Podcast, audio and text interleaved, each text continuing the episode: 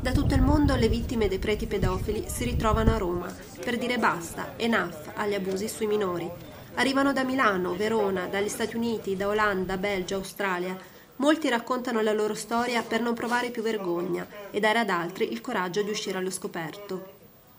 Per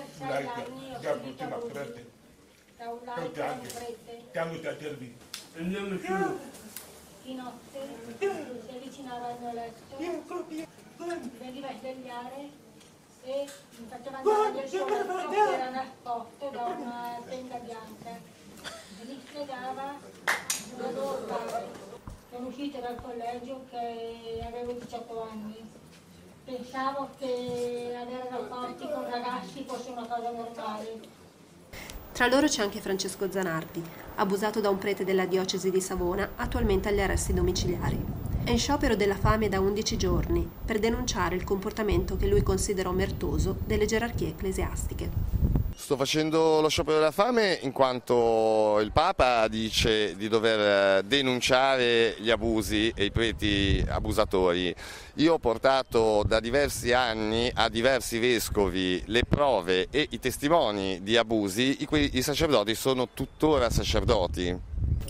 Bernie McDade e Gary Bergeron, vittime di abusi da parte del clero della diocesi di Boston e fondatori di Survivor Voice, sono a Roma per la seconda volta.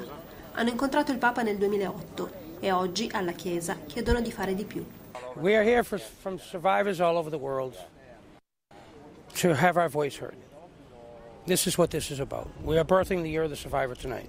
My uh, abuse was a two year period by Father Joseph Birmingham. Uh, three of my classmates went to my father in 1969. We told him they removed him, but they sent him off to other parishes.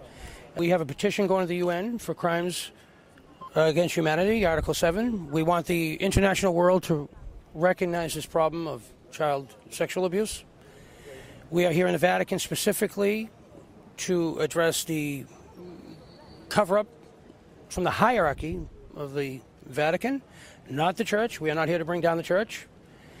We stand here today not in the fear and the shame we once felt as children, we stand here today as a reminder of the work that still needs to be done today. When we first began to share our stories, their response was always, I never knew, I didn't know, you never told me. Now that you do know, what are you willing to do about it?